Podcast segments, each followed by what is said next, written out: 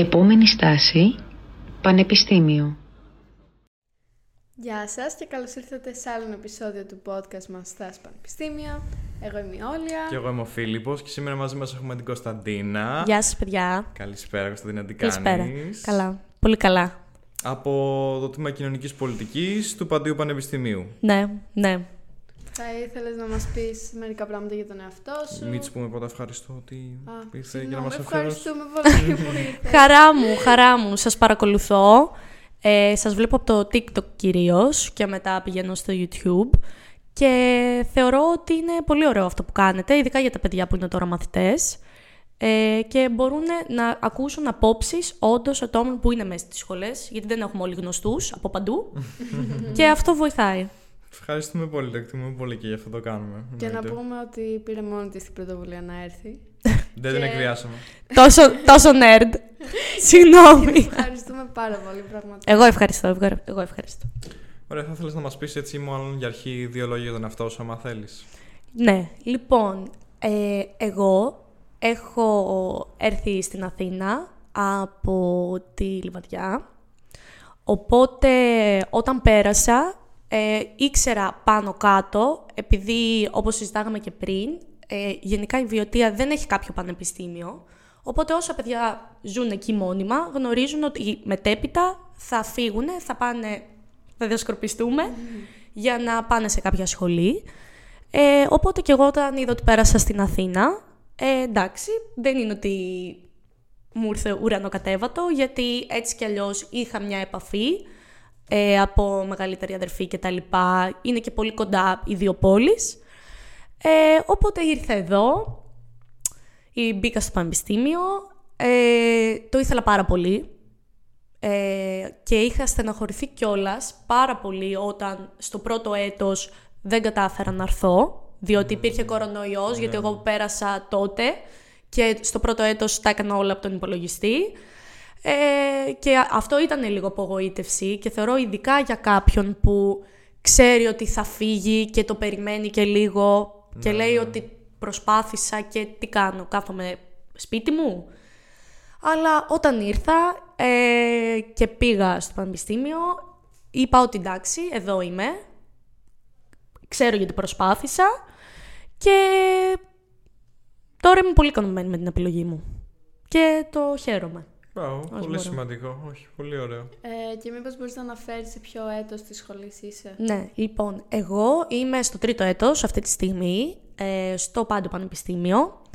Είμαι στη Σχολή Πολιτικών Επιστημών, που έχει δύο τμήματα. Έχει την πολιτική επιστήμη και έχει και την κοινωνική πολιτική. Εγώ είμαι στην κοινωνική πολιτική, ε, που είναι τέσσερα χρόνια. Α, και αυτή τη στιγμή ε, είμαι σε ένα επίπεδο που λίγο πριν το τέλος, είμαι ακριβώς στη μέση μάλλον, και εγώ λέω κιόλας ότι ουσιαστικά είμαι στο δεύτερο έτος, γιατί στο πρώτο δεν ήρθα. Οπότε τώρα είναι η επαφή μου, είναι η δεύτερη χρονιά επαφής μου όντως με το πανεπιστήμιο και με ό,τι γίνεται εκεί. Ε, και είμαι σε μια διαδικασία που λίγο ξέρεις, ψάχνεις τι θα κάνεις μετά, λες ότι είμαι σε ένα πολύ ok επίπεδο, ότι μ' αρέσει, δεν μ' αρέσει. Δηλαδή νομίζω ότι μετά και από το δεύτερο τρίτο έτος καταλαβαίνεις αν αυτό που κάνεις όντως σ' αρέσει, σαν σπουδή. Ωραία, μιας και το ξεκίνησε να μιλάς για το Πανεπιστήμιο για την κοινωνική πολιτική, θα ήθελες να μας πεις έτσι και λίγο τι περιλαμβάνει και τα μαθήματα και πώς είναι δεδομένο το πρόγραμμα σπουδών; Ναι, λοιπόν, ε, να πω αρχικά, επειδή είναι ε, καταρχάς ένα αντικείμενο που σχεδόν κανένας δεν το ξέρει, δηλαδή αυτός που το ξέρει από το σχολείο πραγματικά τα σέβη μου, θα είναι πάρα πολύ ψαγμένος, αν το έχει κάνει αυτό. Ε, είναι ένα αντικείμενο το οποίο είναι διεπιστημονικό. Τι σημαίνει αυτό, ότι έχει τρεις τομείς, δεν είναι κατευθύνσεις, είναι τρία πράγματα που συνθέτουν αυτή την επιστήμη και είναι τα οικονομικά, τα πολιτικά παύλα νομικά και τα κοινωνιολογικά. Αυτό που κάνει ουσιαστικά αυτή η επιστήμη είναι ότι θέλει, στοχεύει στο να λύσει τα προβλήματα της κοινωνίας. Με πολιτική. Γι' αυτό είναι και πολιτική επιστήμη.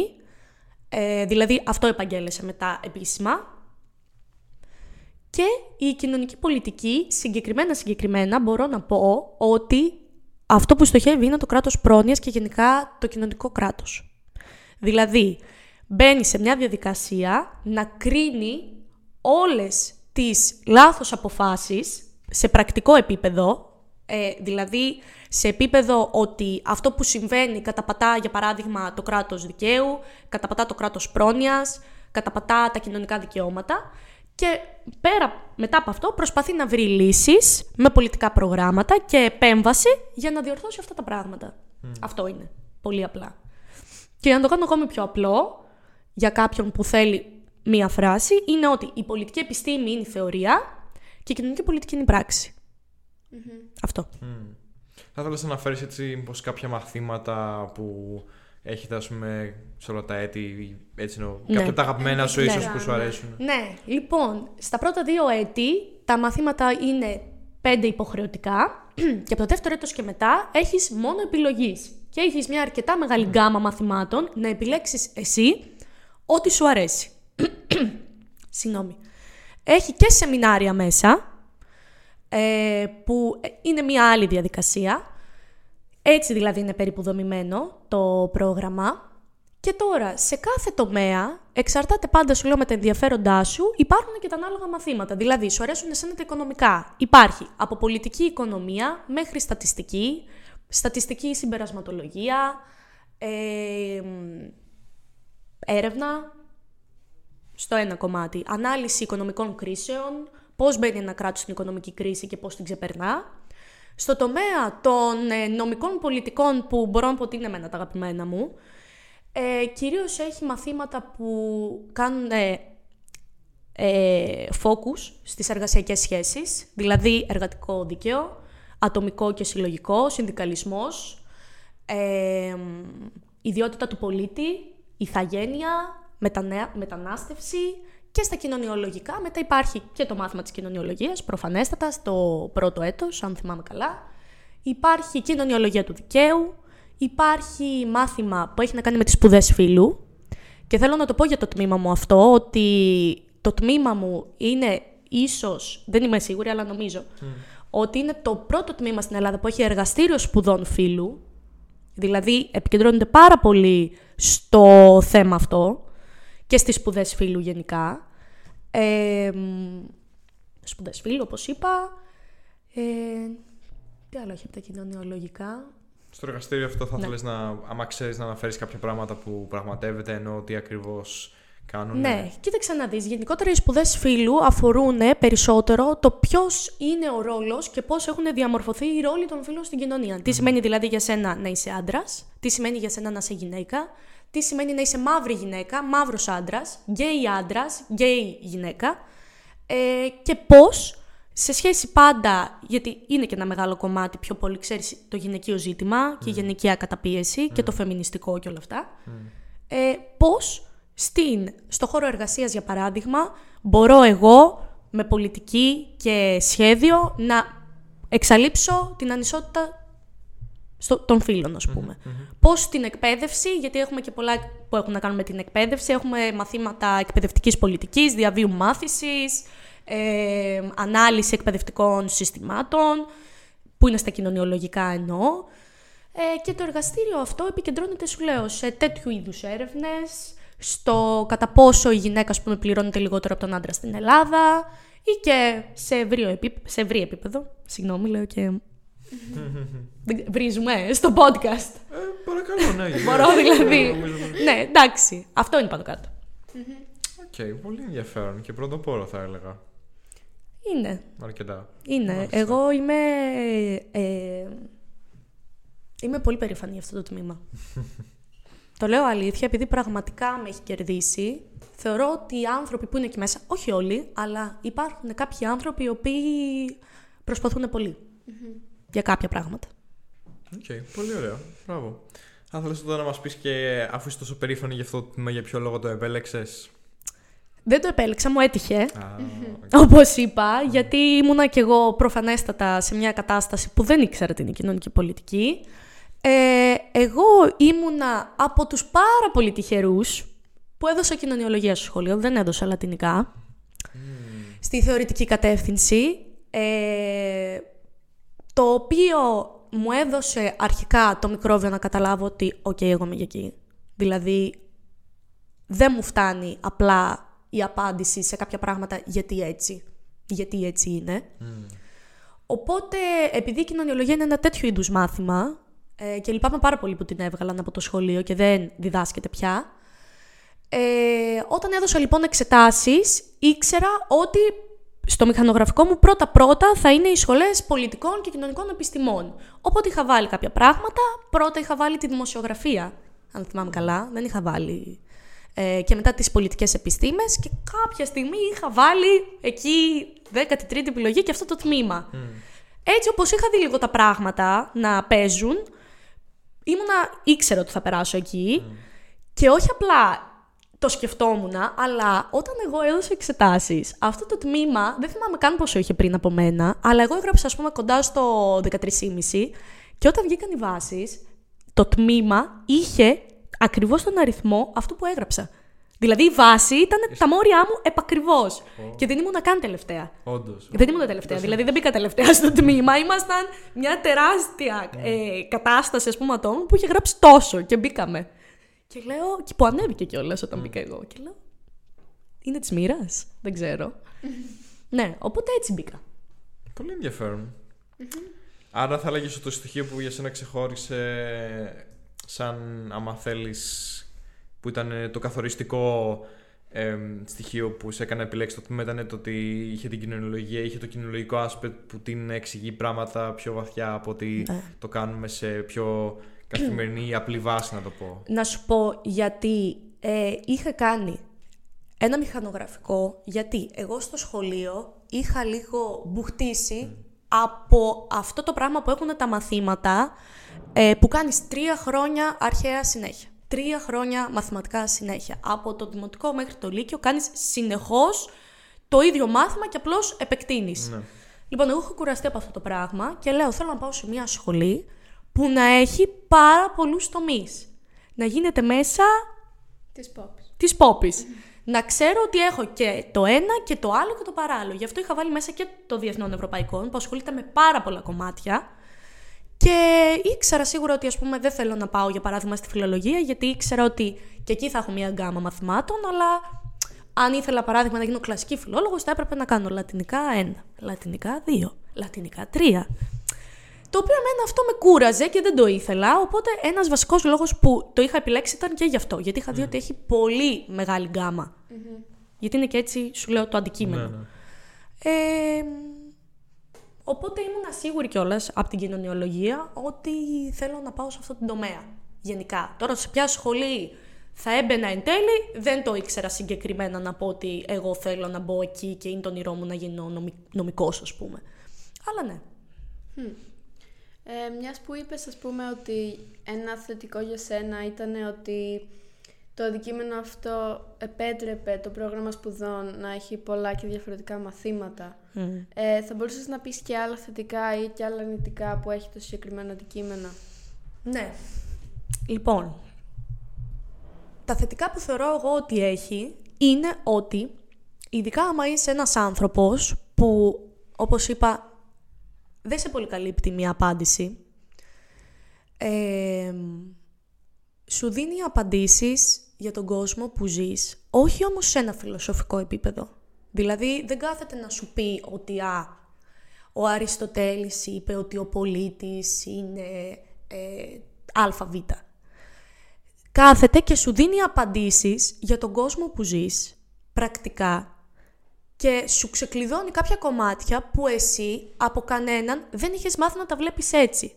Δηλαδή, θα το πω από το πιο απλό μέχρι το πιο σύνθετο. Δηλαδή, το ότι εσύ μπαίνεις μέσα στο μετρό και κάθεσαι έτσι και είσαι άντρας, έχει απάντηση γιατί το κάνεις αυτό.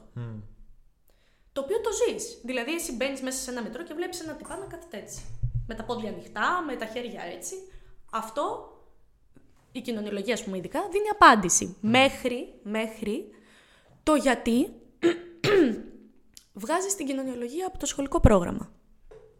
Γιατί το κάνεις αυτό; Υπάρχει επιστημονική απάντηση αυτό γιατί το κάνεις. Ειδικά και άμα σπουδάζεις πολιτική επιστήμη, δεν χρειάζεται να συνεχίσω, θεωρώ, εντάξει, δεν είναι από τις παρούσεις, αλλά μ, μιλάει για τη ζωή. Δηλαδή, εγώ το λέω πολλές φορές αυτό, το είπα και σε σένα, ότι θεωρώ ότι οι, οι κοινωνικοί και πολιτικοί επιστήμονες σπουδάζουν τη ζωή. Μμ. Αυτό κάνουν. Τώρα, το αρνητικό κομμάτι είναι ότι έχει πάρα πολύ δύσκολη επαγγελματική αποκατάσταση. Γιατί μπαίνεις σε μια διαδικασία να σπουδάσεις 4-5 χρόνια, να μάθεις πράγματα που σου ανοίγουν τα μάτια. Δηλαδή, εγώ, ας πούμε, στο σχολείο δεν είχα κάνει ποτέ ιστορία μέχρι το 2005. Από το, ας πούμε, από το τέλος της Κούντας μέχρι το 2005.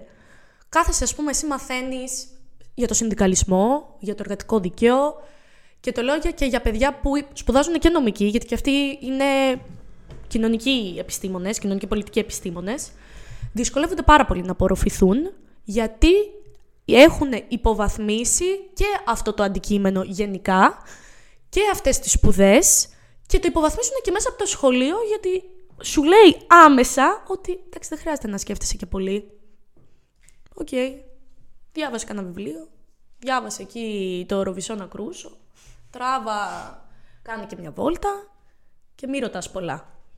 Οπότε εσύ είσαι σε μια κατάσταση λίγο να ξέρεις ότι άμα τελειώσει αυτές τις σπουδές ή θα πρέπει να δώσεις εξετάσεις στο δημόσιο τομέα και να γίνεις ένας υπάλληλος διοικητικού οικονομικού μπροστά από τον υπολογιστή, έτσι.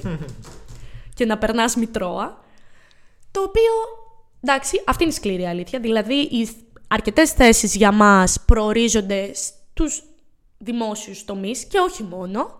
Στην πρόνοια, στους δήμους, ε, στον ΕΦΚΑ. Αλλά εντάξει, λες ότι δηλαδή εγώ τώρα σπουδάζω πέντε χρόνια για να πάω να είμαι υπάλληλος στον ΕΦΚΑ.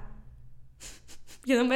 Και δεν το υποτιμάω, απλώς θέλω να σου πω ότι ξέρεις, σου ανοίγουν κάποια πράγματα το μυαλό και λες ότι ρε φίλε, πώς εσύ πας και λες μαθαίνω ότι το ηλεκτρόνιο και το νετρόνιο, ξέρω εγώ, άμα κάνω αυτό και αυτό θα γίνει αντίδραση και θα φτιάξω κάτι. Πώς να σου πω, θα έχω ένα αποτέλεσμα. Θα δω τον κόπο μου.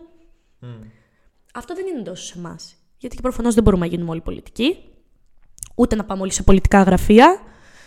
Και είναι και δύσκολο και έχει και άλλα πράγματα. Είναι δηλαδή, αυτό είναι το αρνητικό, το μεγαλύτερο μπορώ να πω, αλλά ε, δεν φταίει το τμήμα γι' αυτό, ούτε το αντικείμενο. Ναι. Ότι ας πούμε φταίει ότι δεν σου δίνει δικαιώματα το τμήμα. Αυτά θα έλεγα ως τα μεγαλύτερα αρνητικά και μετά εντάξει, εξάρτηται και τι χαρακτήρας είσαι, το πόσο θέλεις να διαβάζεις μόνος σου, γιατί εγώ θα την πω την αλήθεια μου, δεν, δεν είναι ένα τμήμα, ας πούμε, το οποίο πρέπει να κάθεσαι 50.000 όλα την ημέρα ώρες για να περάσεις τα μαθήματα. Θα κάτσεις να διαβάσεις πιο πολύ για σένα, για να ξέρεις πράγματα και να μπορείς να ανταποκριθείς σε ένα επίπεδο παραπάνω, στην παραπληροφόρηση κυρίως. Αυτό. Μάλιστα, όχι, πολύ χρήσιμο, σίγουρα. Ε, αυτά θεωρώ ότι είναι τα μεγαλύτερα θετικά και τα μεγαλύτερα αρνητικά mm-hmm. αυτούς του τμήματος. Ε, και σίγουρα πρέπει να έχεις πάθος με αυτό για να σου αρέσει και να μην το βαρεθείς. Πρέπει να έχεις πάθος. Ναι, συμφωνώ. Ε, κάτι που επίσης είχαμε πει πριν αρχίσουμε να ηχογραφούμε για τη διαφορά των πανεπιστημίων, δηλαδή ότι μπορεί στα διάφορα πανεπιστήμια, π.χ. στο ΠΑΠΗ, να έχουν παρόμοια προγράμματα σπουδών και θα ήθελα λίγο να κάνεις αυτή τη σύγκριση ή και γενικότερα να πεις κάποια θετικά και αρνητικά του δικού σου πανεπιστημίου συγκεκριμένα. Ναι, λοιπόν, τώρα δεν ξέρω εγώ πόσο θα είμαι καλή πηγή, γιατί εμένα μου αρέσει πάρα πολύ το πάντιο πανεπιστήμιο. Και ξέρω ότι σε πολλούς δεν μ' αρέσει, οπότε εγώ θα πω πραγματικά την προσωπική μου άποψη. Λοιπόν, εγώ προσωπικά θεωρώ ότι το Πανεπιστήμιο του Παντίου έχει μια άλλη φιλοσοφία από τα άλλα πανεπιστήμια. Είναι μικρό πανεπιστήμιο, έχει εννέα τμήματα. Οπότε, άμα πηγαίνεις καθημερινά, επειδή εμείς δεν έχουμε, ας πούμε, κτίρια όπως έχει το ΕΚΠΑ, που είναι ένα ολόκληρο το κτίριο ή οδοντιατρική. Εμείς απλά εναλλάσσουμε αίθουσες. Οπότε, εσύ, άμα πηγαίνεις κάθε μέρα, θα μπεις στο τέλος σε μια διαδικασία σιγά-σιγά να μαθαίνεις φάτσες, να αρχίσεις να ξέρεις τον άλλον με το μικρό του. Να είναι ο καθηγητής λίγο πιο κοντά σου. Να αρχίσει να σε λέει με το μικρό σου. Είναι μια τέτοια κατάσταση είναι, έχει έναν μικρό προάβλιο χώρο εκεί, επειδή υπάρχουν δύο κτίρια τέλος πάντων. Υπάρχει ένας προάβλιο χώρος που μαζεύεται πάρα πολλοί κόσμος και βλέπεις γενικά. Και επειδή το πάντο πανεπιστήμιο είναι μόνο κοινωνικών και πολιτικών επιστημών, μέσα, ειδικά για τα άτομα που ενδιαφέρονται, υπάρχει ένα κλίμα συζήτησης, σχολιασμού, μια συζήτηση σε ένα επίπεδο ότι δεν συζητάμε απλά ότι α, διάβασα κάτι στο Instagram και α, τι μπιπ είναι ο τάδε. Γίνεται μια συζήτηση σε, μια, σε ένα άλλο επίπεδο. Ότι ξέρεις τι, δεν χρειάζεται να σου εξηγήσω για παράδειγμα τι είναι η πατριαρχία. Το ξέρεις ήδη. Επειδή σπουδάζεις αυτό το πράγμα. Οπότε η συζήτηση που θα κάνουμε εσύ και εγώ θα εμπεριέχει μια άλλη δυναμική, χωρίς να θέλω να υποβαθμίσω. Όχι, εννοείται. ναι. Εντάξει, το λέω ότι αυτό που έχω δει εγώ από το πάντιο. Λογικό. Επίση, ε, το επιστημονικό προσωπικό που έχει το πάντιο πανεπιστήμιο, θεωρώ εγώ ότι ειδικά που έχει το τμήμα μου, είναι top. Είναι άνθρωποι επίσης οι, ο- οι οποίοι είναι και πολιτικοί, αρκετοί, αν όχι όλοι. Δηλαδή, ας πούμε, εμένα, ε, για τις εργασιακές σχέσεις, μου κάνει μάθημα ο σύμβουλος του Υπουργού Εργασίας δεν χρειάζεται να πω ποιας κυβέρνησης, αλλά μου κάνει μάθημα αυτός. Οπότε, όταν εγώ κάνω μάθημα μαζί του, ακούω κάποια πράγματα και όπως το έχει βιώσει εκείνος, ακούω κάποια πράγματα από μέσα. Μπαίνω σε μια διαδικασία στο πάντο πανεπιστήμιο να μην πω μόνο φιλοσοφικά πράγματα. Μιλάω για κάτι το οποίο είναι η καθημερινότητά μου, είναι η ζωή μου. Γιατί εγώ αύριο μεθαύριο θα γίνω εργαζόμενη, για παράδειγμα. Ξέρω, γιατί ο άνθρωπος απέναντί μου έχει κάτσει και έχει μελετήσει την αγορά εργασίας στην Ελλάδα, τι με περιμένει; Ξέρω, για παράδειγμα, ότι οι εργοδότες στην Ελλάδα είναι η νούμερο ένα, η νούμερο ένα αυταρχικοί εργοδότες σε όλη την Ευρώπη. Και ο άλλος έχει κάτσει αυτό το πράγμα και μου το έχει αποδείξει με χρόνια και χρόνια σπουδών που έχει κάνει. Και δεν θέλω να πω ότι δεν υπάρχουν άλλοι καλοί επιστήμονες στα άλλα πανεπιστήμια, ειδικά αυτών των τομέων. Αλλά θεωρώ ότι αυτό που γίνεται στο πάντιο είναι πολύ ψηλό επίπεδου και με στεναχωρεί πάρα πολύ που δεν ακούγεται τόσο πολύ και λένε τα παιδιά «Αχ, γιατί να πάω ψυχολογία παντίου αφού το ΕΚΠΑ είναι καλύτερο γιατί έχει περισσότερα μόρια». Ε, θέλω να είμαι κάθετη σε αυτό. Δεν αντιπροσωπεύει ένα τμήμα το πόσα μόρια έχει. Δηλαδή, αν ένα παιδί γράψει εξετάσεις και γράψει 13,5 όπως έγραψα εγώ και πάει σε ένα τμήμα και λέει ότι... Τμήμα. Κάνω και λίγο σαρδάμ, παιδιά, sorry και πει ότι, α, κοίταξε να δεις, το τμήμα έχει 10.000 και είναι σκατά. Αυτό είναι ψέμα. Είναι ψέμα.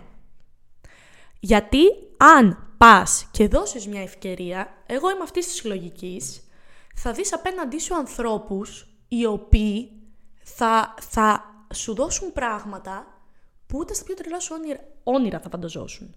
Αυτό θεωρώ εγώ. Και επειδή έχουν υποβαθμιστεί πολύ αυτού του είδους οι σπουδές, το σκέφτονται και πολύ τα παιδιά αν θα πάνε να γίνουν για παράδειγμα κοινωνιολόγοι. Αν θα γίνουν για παράδειγμα. Ε, μ, νομικοί. Ακόμα και οι νομικοί οι ίδιοι, πολλά παιδιά το σκέφτονται. Γιατί λένε ότι πάω, θα σπουδάσω τέσσερα χρόνια, θα πεθάνω στο διάβασμα και μετά τι θα κάνω; Θα πάω σε ένα δικηγορικό γραφείο και άμα δεν έχει ο, ο πατέρας μου, η μάνα μου, ένα δικό, μια δικιά του επιχείρηση να με βάλει μέσα, θα παίρνω ως ειδικευόμενη 700 ευρώ. Και όλο αυτό το πράγμα, επειδή υπάρχει αυτή η υποβάθμιση. Και όλων των σπουδών γενικά, απλά εντάξει, είναι η αλήθεια ότι για παράδειγμα η πληροφορική αυτή τη στιγμή στην αγορά εργασίας είναι το top.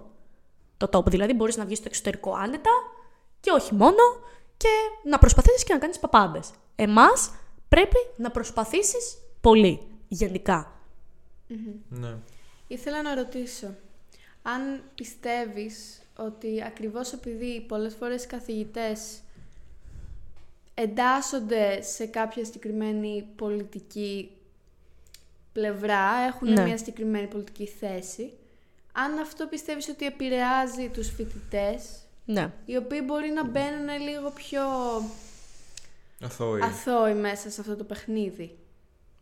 Λοιπόν, ε, τι θεωρώ εγώ; Λοιπόν, έχουμε μπερδέψει πολύ στο μυαλό μας το τι είναι η κομματοποίηση και τι είναι η πολιτικοποίηση. Μαζί σου.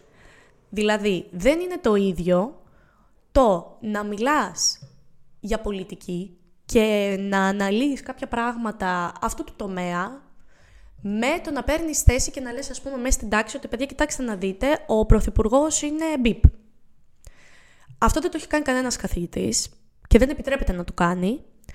Το γεγονός ότι πάρα πολλοί καθηγητές του Παντίου πολιτεύονται, για μένα δεν είναι καθόλου κακό, γιατί δυστυχώς έχουμε και λίγο στο μυαλό μας και θα το πω, γιατί είχα και μια συζήτηση χθες προχθές, ότι και η κομματοποίηση και γενικά η οργάνωση, δεν θα πω η κομματοποίηση, θα πω η οργάνωση, ότι είναι κάτι κακό. δεν είναι κάτι κακό. Το πόσο εσύ θα είσαι προσιλωμένος και κολλημένος σε κάτι είναι κακό. Επειδή εμείς είναι η δουλειά μας να μιλάμε για αυτά τα πράγματα, θεωρώ ότι άμα μπεις μέσα και πεις στο δικό μας το πανεπιστήμιο και στα δικά μας τα τμήματα γιατί έχει έρθει τώρα αυτός εδώ παραταξιακός να μου μιλήσει, θεωρώ ότι έχεις χάσει όλη τη φιλοσοφία των πολιτικών και των κοινωνικών επιστημών. Γιατί δεν είναι το ίδιο, καλός ή κακός, αυτό πιστεύω εγώ τουλάχιστον, οι οργανωμένοι φοιτητές του Παντίου Πανεπιστημίου με τους οργανωμένους φοιτητές των άλλων σχολών, γιατί εμάς παράλληλα είναι και η δουλειά μας. Εμένα, ας πούμε, ένας καθηγητής, όταν θα κάτσει να μου εξηγήσει τι είναι, για παράδειγμα, το τάδε οικονομικό σύστημα, δεν με προσιλητίζει κάπου. Δεν μου λέει ότι, α, ξέρεις τι, γίνει αυτό. Μου εξηγεί κάποια πράγματα. Ίσα ίσα, εγώ θα έλεγα ότι όταν έρχεσαι και σπουδάζεις αυτό το αντικείμενο, είσαι και πιο θωρακισμένος, επειδή διαβάζεις και πράγματα που είναι επιστημονικού χαρακτήρα. Δεν έρχεται, ας πούμε, για παράδειγμα, μία παράταξη και σου λέει πάρε το προσπέκτους, διαβασέ το, για να μάθεις. Που δεν, δεν γίνεται αυτό το πράγμα, εντάξει, αν είναι δυνατόν, OK. Okay. Δεν το κάνουν αυτό οι καθηγητές σε καμία περίπτωση, αλλά έχεις και λίγο την ελευθερία να κάτσεις να πεις και κάποια πράγματα με το όνομά τους. Γιατί στο σχολείο. Και θέλω να το πω αυτό γιατί είναι πολύ αστείο. Στο σχολείο, αν θυμάστε κι εσείς, απαγορεύεται να συζητάς κάθε τι που αφορά αυτό το πράγμα. Και σωστά. Δηλαδή, είναι λάθος ο καθηγητής μέσα να μπει και να σου κάνει ένα προπαγάνδα. Αλλά επειδή ό,τι συζητάμε έχει από πίσω πολιτική χρειά, είναι και λίγο υποκριτικό να λες ότι εγώ τώρα θα πάω σε ένα πανεπιστήμιο που τι, θα έρθει ο παραταξιακός να μου πει τι, ότι το ένα το άλλο το παράλληλο. Θεωρώ ότι δεν είναι έτσι. Και ότι ειδικά στο δικό μας το πανεπιστήμιο, αν ενδιαφέρεσαι και εσύ ο ίδιος και δεν, δεν θες απλά να περάσει τα μαθήματα και όντως σε νευριάζει να ακούσει αυτά τα πράγματα, που αν σε νευριάζει γιατί έχεις επιλέξει αυτές τις σπουδές. Δηλαδή κυριολεκτικά ναι, αυτές ναι. οι σπουδές είναι αυτό το πράγμα κάνεις, κατάλαβες τι θέλω ναι, να σου πω; Όχι, έχει πολύ ενδιαφέρον για κάτι που τώρα ε, έχω εγώ την περίεργεια να μάθω. Α πούμε, όπως είπες εσύ, ότι διαφέρει με το άμα θες πώς οργανώνονται οι φοιτητές στα άλλα πανεπιστήμια, δεδομένου ναι. το ότι και σε εσάς είναι η δουλειά σας, άμα θες, ή πιο πολύ το αντικείμενό σας και όλες η φύση του αντικειμένου. Ναι, ναι, ναι. Ε, Εμάς, ας πούμε, στο Μετσόβι, τέλος πάντων, ε, λειτουργεί πολύ κατασταλτικά αυτό από την άποψη ότι οι φοιτητές που οργανώνονται πολλές φορές δημιουργούν εμπλοκέ στα μαθήματα και το καθώς δύσκολο μπορούν να ενοχλούν με το ότι ναι. επιμένουν να κάνουν διάφορα πράγματα και τα λοιπά, να παρεμβαίνουν στις διαλέξεις, οπότε δεν υπάρχει κάποιο να το πω παραγωγικό, δεν υπάρχει κάποιος παραγωγικός διάλογος ή δεν αποσκοπεί ε, νομίζω προσωπικά κάπου αυτό στο πώς το κάνουν, πώς το διαχειρίζονται, από το παράστο να σε τραβήξουν προς το δικό τους άμα θέσει την πολιτική ιδεολογία παρά να υπάρχει ένας ανοιχτός διάλογος. Ναι. Τώρα, στη διάρκεια περίπτωσης που είναι και άμα θες ακριβώς το αντικείμενό σας, πώς διαμορφώνεται αυτό, υπάρχει άμα θες μια έτσι πιο. Δηλαδή, υπάρχουν κόμματα ή. Ε, να το, όχι πω κόμματα, να το πω οργανωμένοι φοιτητές που μπορεί να θέλουν να παρεμβαίνουν σε διάφορα πράγματα. Είναι δηλαδή. Βεβαίως. Μα η οργάνωση είναι παρέμβαση. Εσύ ως φοιτητής, όταν έχεις ένα πρόβλημα στο πανεπιστήμιό σου, mm. καλός ή κακός, άμα πας και χτυπήσεις την πόρτα του Πρίτανη, του Μετσοβιού Πανεπιστημίου, δεν θα σου ανοίξει. Αν όμως πας με 5, με 10, με 15, με 20 και πούς και πεις, έχουμε πρόβλημα. Εμείς, ας πούμε, στο Πάντου Πανεπιστήμιο, που θεωρώ ότι είναι και το μεγαλύτερο αρνητικό του Πάντου Πανεπιστήμιου, δεν έχουμε φοιτητικές αιστείες. Δηλαδή, αν ένα παιδί, όπως εγώ για παράδειγμα, έρθει από την επαρχία και περάσει στο Πάντου Πανεπιστήμιο με τον κόπο του, θα μείνει άστεγο. Αυτό αφορά πάρα πολύ το φοιτητικό σύλλογο. Γιατί εσύ, που καλός ή κακός είσαι εδώ, από την Αθήνα και έχεις το σπιτάκι σου. Δεν μπορείς να πεις, Τι με νοιάζει εμένα, ρε, που δεν έχει ο διπλανός μου σπίτι. Με νοιάζει, δεν με νοιάζει. Εγώ έχω το σπίτι μου. Τι έρχεται τώρα εδώ πέρα αυτός εδώ παραταξιακό να μου πει για τις αιστείες, τι με νοιάζει εμένα. Δηλαδή, θέλω να σου πω και ειδικά μα σπουδάζει και κοινωνική πολιτική, που είναι ένα πολύ μεγάλο κομμάτι η αστεγία και το κράτος πρόνοιας και το πώς διαχειρίζεται τους αστέγους. Θα σου πω κρίμα που σπουδάζει αυτό το αντικείμενο, κατάλαβες. Ναι, ναι, δηλαδή, ναι. Το καταλαβαίνω, γιατί εγώ δεν ξέρω τι γίνεται στα άλλα πανεπιστήμια. Δεν ξέρω πώς είναι οι οργανώσεις στα άλλα πανεπιστήμια.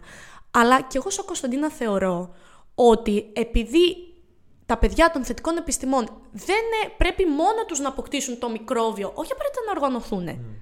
Να, να μπουν σε, ένα, σε μια διαδικασία ότι ξέρεις τι, Δεν είμαι απλά μαθητής σε ένα πανεπιστήμιο, είμαι και φοιτητής. Έχω δικαιώματα. Έχω υποχρεώσεις.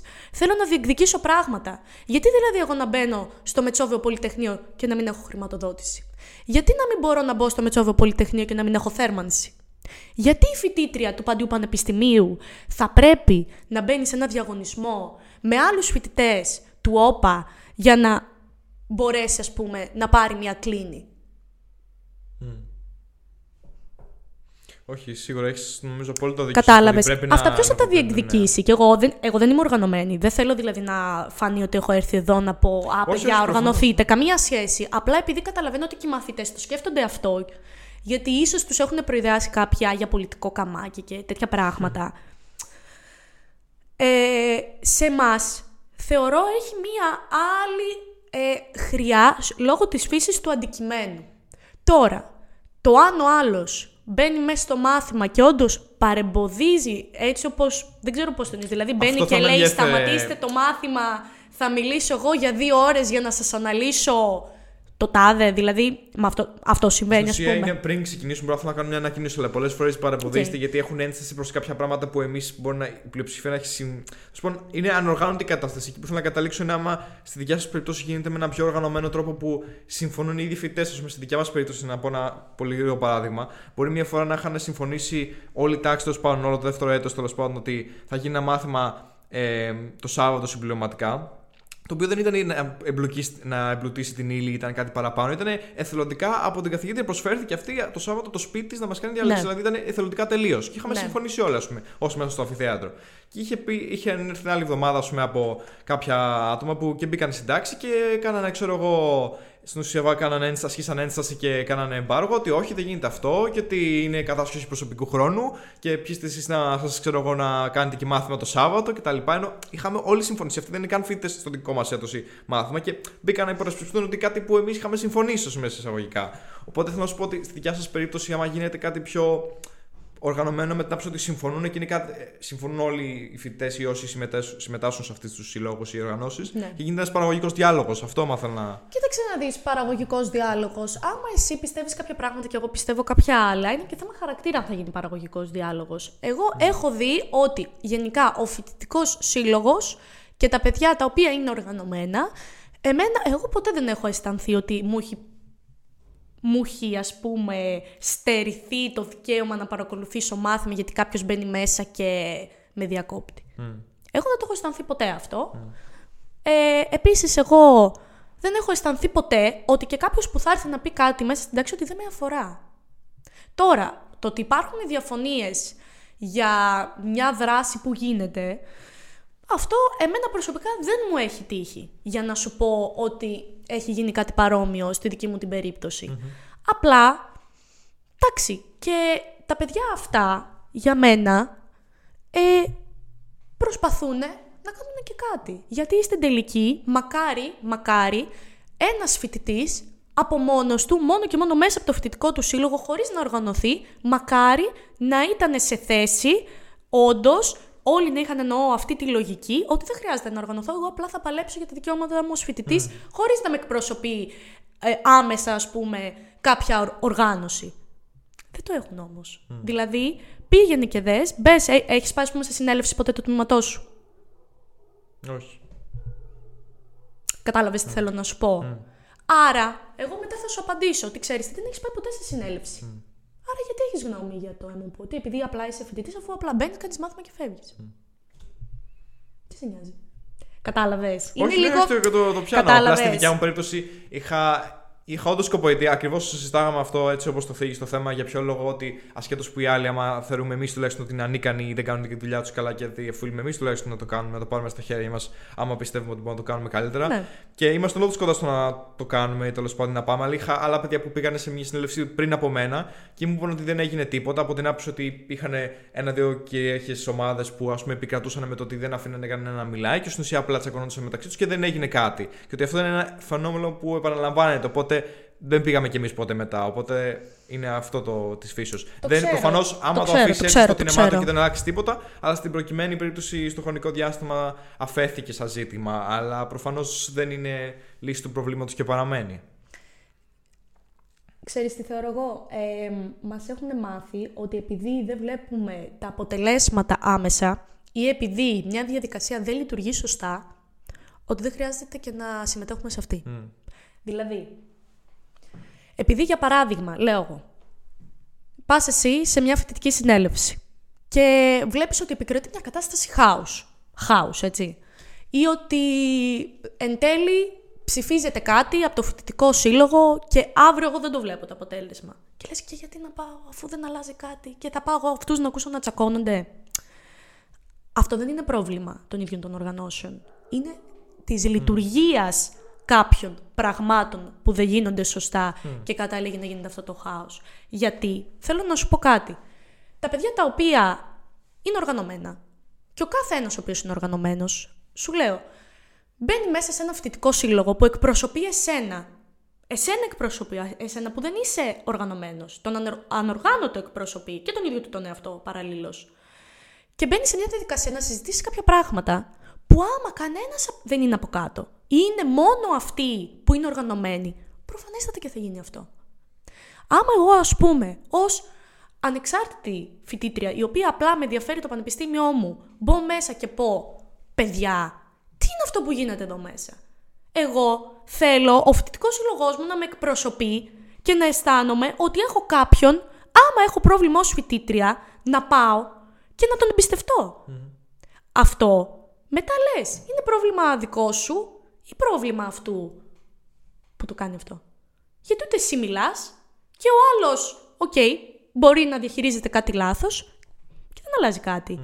Σημαίνει δηλαδή, ας πούμε, ότι πρέπει να, να μην ξαναπάω ποτέ. Είναι το ίδιο και με τα 15 μελή. Πρέπει δηλαδή να καταργηθούν τα 15 μελή. Επειδή κάποιοι διευθυντές είναι τόσο αυταρχικοί που λένε ό,τι και να πείτε εσείς, παιδιά, εμένα δεν με νοιάζει. Άρα ας καταργηθούν τα 15 μελή. Δεν είμαι υπέρ αυτής της λογικής. Ναι, Λοιπόν, δεδομένου το όσο μας έχεις αναφέρει μέχρι στιγμής για το πώς είναι το Πάντιο Πανεπιστήμιο και πώς είναι όλο το κλίμα και η ατμόσφαιρα μέσα, ε, το περίμενες έτσι όταν δήλωσες σχολή ή όταν μπήκες τέλος πάντων ή δεν είχες καμία ιδέα, έτσι σοκαρίστηκες, ενθουσιάστηκες, απογοητεύτηκες, τι ήταν η εμπειρία σου; Λοιπόν, κοίτα, ε, τα πρώτα μαθήματα τα έκανα μέσα από τον υπολογιστή. Οπότε η πρώτη γεύση ήρθε από τους καθηγητές και το πώς είναι γενικά τα 10 μαθήματα που έκανα στο πρώτο έτος, τα οποία μου άρεσαν πολύ.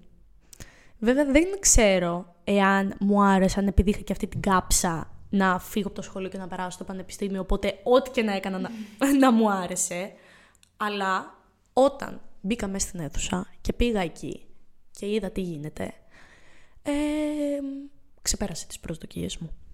Δηλαδή, σίγουρα θα πω ότι θα μπορούσαν και τα πράγματα να είναι ακόμη καλύτερα, αλλά σίγουρα δεν απογοητεύτηκα. Χάρηκα, λέω, έπρεπε να είμαι εδώ, έπρεπε να είμαι εδώ από πολύ νωρίτερα.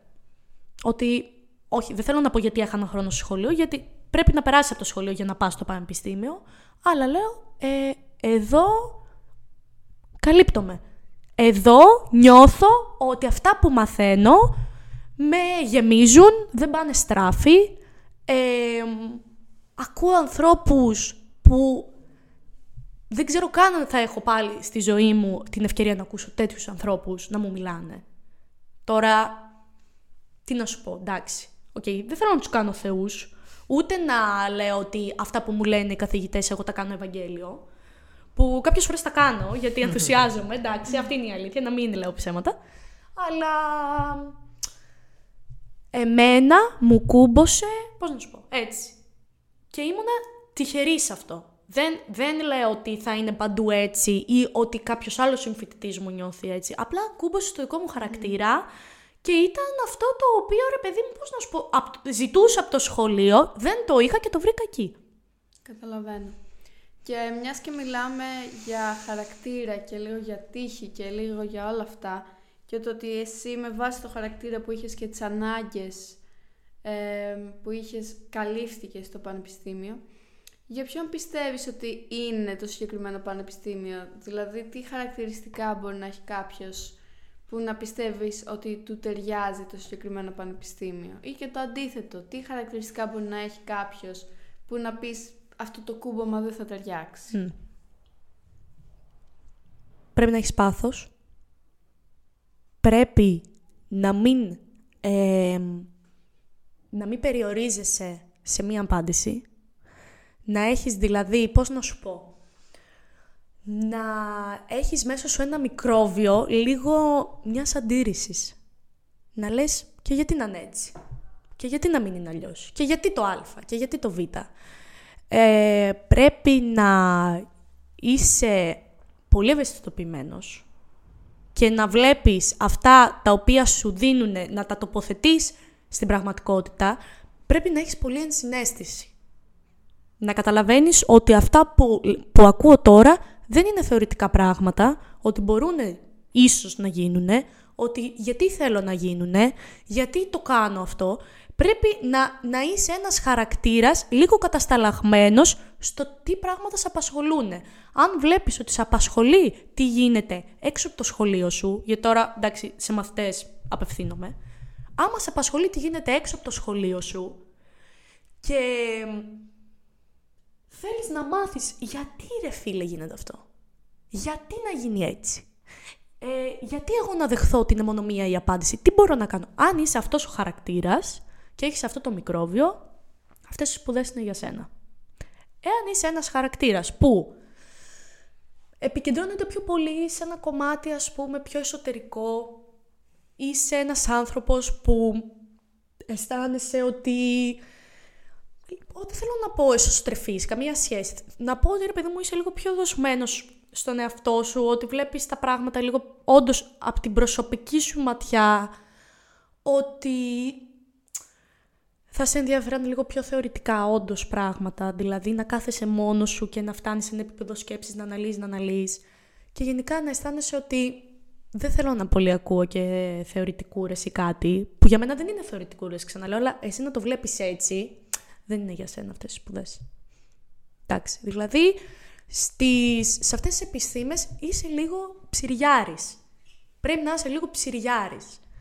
Πρέπει να έχεις την ικανότητα κιόλας να μην είσαι απόλυτος. Αυτό, παιδιά, είναι το πιο σημαντικό ε, λάθος που εξαιτίας του ενθουσιασμού ή όλων αυτών, δυστυχώς, ε, μπορεί να γίνεις απόλυτος. Και να πεις ότι εγώ διάβασα αυτό, είναι αυτό, δεν ακούω τίποτα άλλο. Αν λειτουργείς και επίση πολύ λογικά, έτσι, δεν Ναι, είναι ναι, για ναι. σένα αυτή η σχολή. Άμα δηλαδή έχεις μια τετράγωνη λογική ότι ένα και έναν κάνουν- κάνουν δύο και ότι όλα τα άλλα που ακούω είναι βλακίες και δικαιολογίες και αυτά, και δεν μπορείς λίγο να, να μπεις. Πρέπει, πρέπει το κέντρο σου να είναι ο άνθρωπος. Κυριολεκτικά. Με όλη την έννοια. Πρέπει να είναι η κοινωνία, ο άνθρωπος, που είναι το πιο δύσκολο εργαστήριο όλου του κόσμου. Είναι η κοινωνία, γιατί ένας ε, ερευνητής στις δικές μας τις ε, σχολές Φαντάσου εσύ τώρα να πρέπει να κάτσεις να βγάλεις κάποια συμπεράσματα π.χ. για τους Ρωμά και να πρέπει εσύ τώρα να πας να πιάσεις 50.000 Ρωμά, λέω εγώ έναν αριθμό, και να κάτσεις να τους ρωτήσεις και να έρθεις σε επαφή μαζί τους να τους πεις πες μου πώς ζεις, πες μου τι κάνεις, πες μου τα έθιμά σου, πες μου το ένα το άλλο. Δεν- δεν- το, το πείραμα, το πείραμα μπορεί να βγει, μπορεί να μην βγει, πάντα θα υπάρχει και ένα που... Εντάξει, αυτό το χρησιμοποιούν και αρκετοί ότι και πού ξέρεις εσύ ότι αυτό είναι αλήθεια και ότι α, ο άλλος σου λέει την αλήθεια. Γιατί είναι το ανθρώπινο στοιχείο. Κατάλαβες; Ναι, ναι, ναι. Είναι μια, είναι, πρέπει να είσαι τέτοιος χαρακτήρας, να έχεις τέτοιες αναζητήσεις σαν μαθητής και γενικά να, να θέλεις συνεχώς να λες γιατί, γιατί, γιατί, γιατί. Αυτό. Όχι, είναι πολύ σημαντικό θεωρώ και η υποανάπτυξη στην εποχή μας νομίζω και στερείται πολλοί κόσμος δυστυχώς και ίσως αυτό που είναι από υποανάπτυξη, που είναι, όχι υποανάπτυξη, που είναι ήδη αναπτυγμένο είναι η απολυτότητα. Οπότε, όχι, είναι σίγουρα πολύ και χρήσιμο για οποιονδήποτε. Ναι. Τώρα, με τι θα μπορούσε πιστεύεις να ασχοληθεί κάποιος αφού τελειώσει το τμήμα σου ή και τι μπορείς εσύ, μάλλον τι έχεις σκεφτεί εσύ ότι θες να ασχοληθείς αφού Πέρα τελειώσει από το το τμήμα εύκα. σου; Πέρα από το εύκα. Εντάξει, μπορείς να ασχοληθείς σε όλους τους τομείς που έχουν να κάνουν με το κοινωνικό κράτος, στη στέγαση, στην κοινωνική ασφάλιση, δηλαδή τις συντάξεις, εμ, στη μεταναστευτική πολιτική, δηλαδή ξέρεις στους πρόσφυγες και σε ό,τι γινόταν τώρα με τους πρόσφυγες που πολλοί άνθρωποι δούλεψαν στους δήμους, στους δήμους, στην αυτοδιοίκηση, μπορείς να δουλέψεις, πολύ σημαντικό.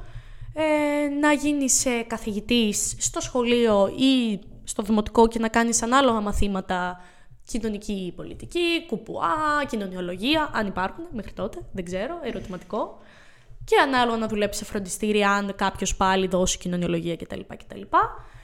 Ε, μπορείς να δουλέψεις επίσης, να γίνεις και κοινωνικός λειτουργός, να το πω αυτό το ξέχασα, γιατί πάρα πολλά παιδιά τα οποία θέλουν να περάσουν κοινωνική εργασία, επιλέγουν το τμήμα μας, γιατί και αυτά είναι πάρα πάρα πολύ κοντά, ε, γιατί ουσιαστικά εμείς σου λέω κάνουμε πιο πολύ το πρόγραμμα του κοινωνικού λειτουργού, δεν, δεν είσαι αυτός ο άνθρωπος που θα πάει και θα μιλήσει, εντάξει, απλώς με μεταπτυχιακό κιόλας, μπορείς να γίνεις και κοινωνικός λειτουργός, μετά μπορείς να πας να δουλέψεις στην ενσωμάτωση, γενικά, φυλακισμένων, εξαρτη...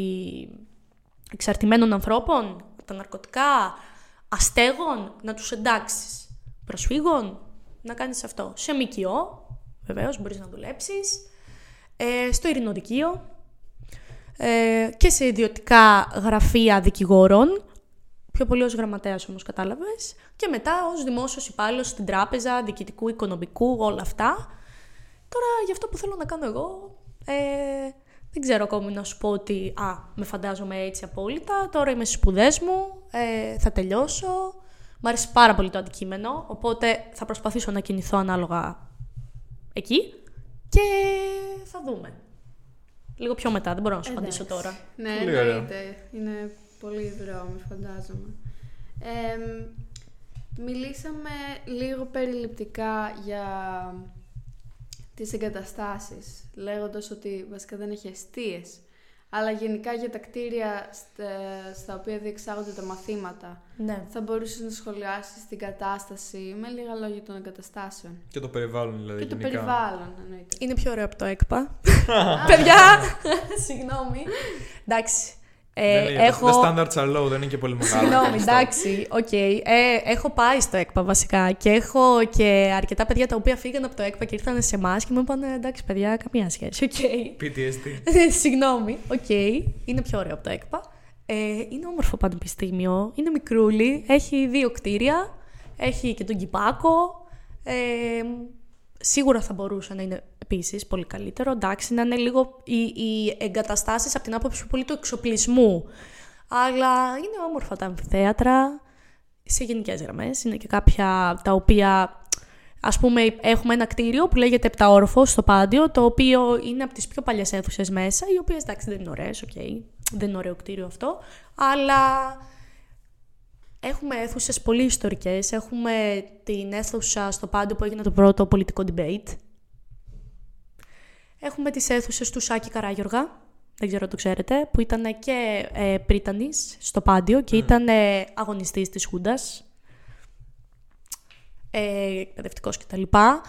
Ε, γενικά θεωρώ ότι είναι ένα όμορφο πανεπιστήμιο. Εντάξει, θα μπορούσε να είναι πολύ καλύτερο. Δεν είναι ότι εντάξει, αλλά δεν είναι ότι σε πιάνει και κατάθλιψη. Για μένα, στα περισσότερα κομμάτια του παντιού, άμα πας στο επτάωροφο, ναι, θα σε πιάσει λίγο κατάθλιψη. Αλλά γενικά είναι όμορφο, θα μπορώ εγώ να πω. Είναι ωραίο. Ε, κάτι επίσης που ήθελα να ρωτήσω ε, σχετικά με το πάντιο είναι άμα ε, κάνει κάποια προγράμματα είτε μέσα στο ίδιο το πανεπιστήμιο είτε άμα συνεργάζεται με πανεπιστήμια στην υπόλοιπη Ελλάδα, στο εξωτερικό, άμα κάνει οτιδήποτε. Άμα έχει φοιτητικές ομάδες, δηλαδή, ξέρω και ομάδα θεάτρου, ναι. ξέρω τι. Οτιδήποτε. Ναι. Λοιπόν, ε, έχει προγράμματα Εράσμου και ανταλλαγής φοιτητών. Έρχονται και πολλοί φοιτητές από το εξωτερικό στο πανεπιστήμιο.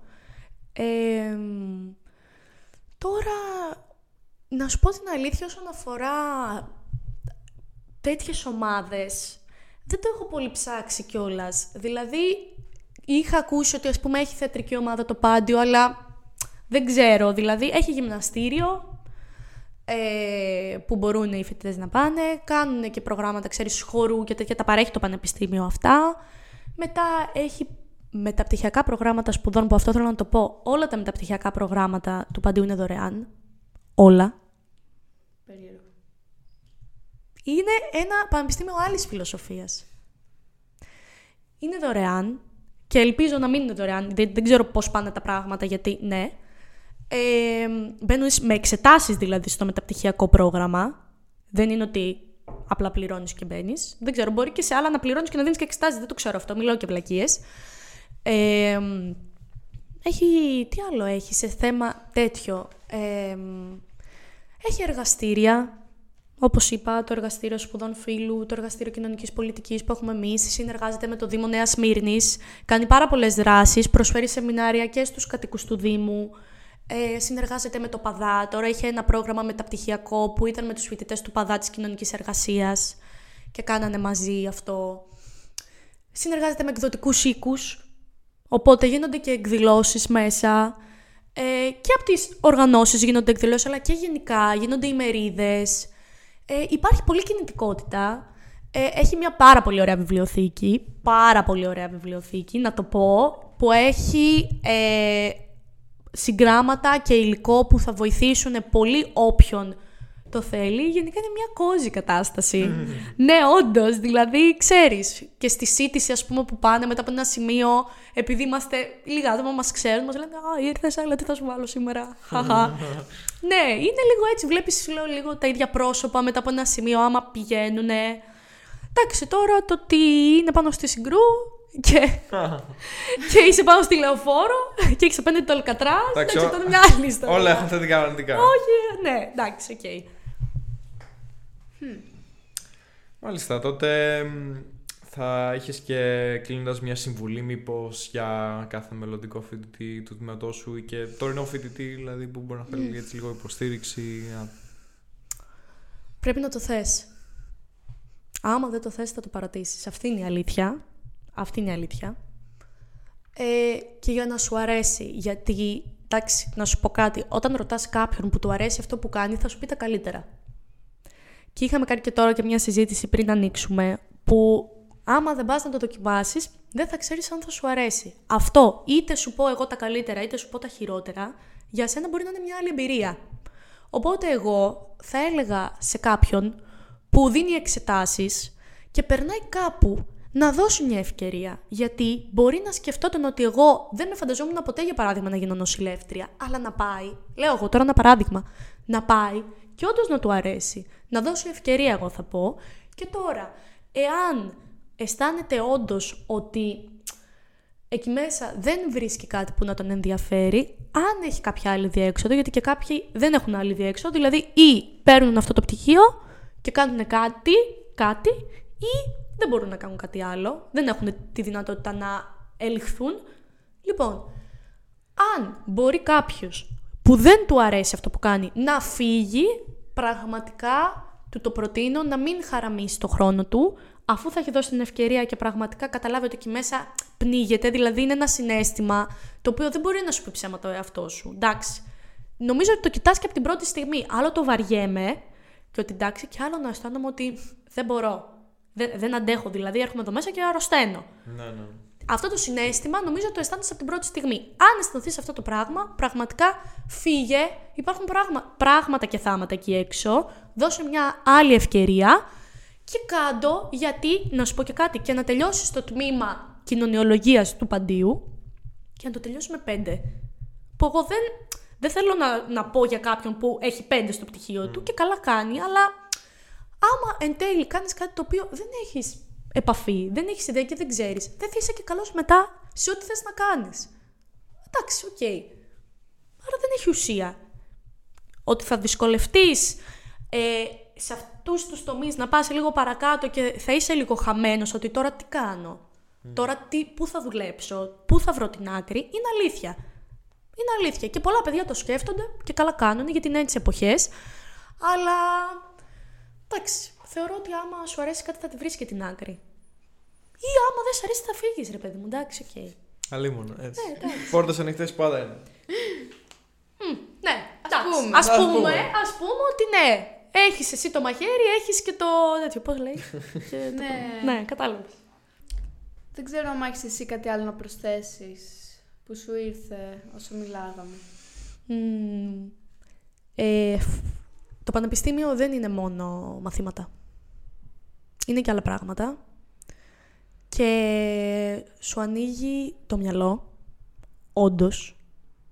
Και οι φοιτητές που δεν περνούν από αυτή τη διαδικασία, δηλαδή απλά το βλέπουν ως ένα μάθημα ή εντάξει τώρα να πάω να δώσω εξετάσεις και να φύγω και που δεν πάνε και καθόλου κάποιες στιγμές, θεωρώ ότι χάνουνε. Χάνουνε από μια διαδικασία που ε, και σε κάνει επιστήμονα, γιατί η διαφορά των ιδιωτικών με του πανεπιστημίου, χωρίς να θέλω να υποτιμήσω, έτσι, είναι αυτή ότι το πανεπιστήμιο δεν είναι μόνο μάθημα και ένα πτυχίο για να βρεις δουλειά. Είναι και άλλα πράγματα. Πολλά. Θα ακούσεις, θα μάθεις, θα μιλήσεις με τον άλλον, θα έρθείτε σε επαφή και όχι απλά ξέρεις «Α, θα έρθω σε επαφή, θα κάνω φίλους». Όχι μόνο αυτό. Θα μπει σε μια διαδικασία να σκέφτεσαι αλλιώς. Να, να σου έρχονται συνειρμοί όταν μιλάς και ε, ειδικά σε, στους δικούς μας τους τομείς, αυτό πιστεύω εγώ, θα γίνεσαι άλλο άτομο. Και όταν έρχεσαι σε επαφή με ίσως κόσμο που ήξερες πριν, ξέρεις όταν ήσουν μαθήτρια και μιλάς μαζί τους και ξέρεις έχετε αλλάξει, έχετε πάρει άλλους δρόμους, αυτό μετά το καταλαβαίνεις. Την καταλαβαίνεις αυτή την αλλαγή γιατί λες, κοίτα, εγώ ας πούμε με αυτόν κάποτε στο σχολείο λέγαμε το ένα το άλλο. Το κοβό. Όχι καλά, είναι, Α, είναι συνεχίζω. καλά, ναι, ναι, ναι. Ωραία. Ναι, ε, λέγαμε το ένα το άλλο και τώρα έρχομαι και αυτά που μου λέει τα βλέπω τελείως αλλιώς. Αυτό θεωρώ γίνεται πάρα πολύ μέσα από το πανεπιστήμιο. Και είναι μια εμπειρία που ρε εσύ, τι να σου πω, που τώρα προσφέρει και το πανεπιστήμιο αυτή την ευκαιρία να πας να σπουδάσεις και λίγο στο εξωτερικό με το Εράσμος, να πας σε ένα εξάμεινο κάπου.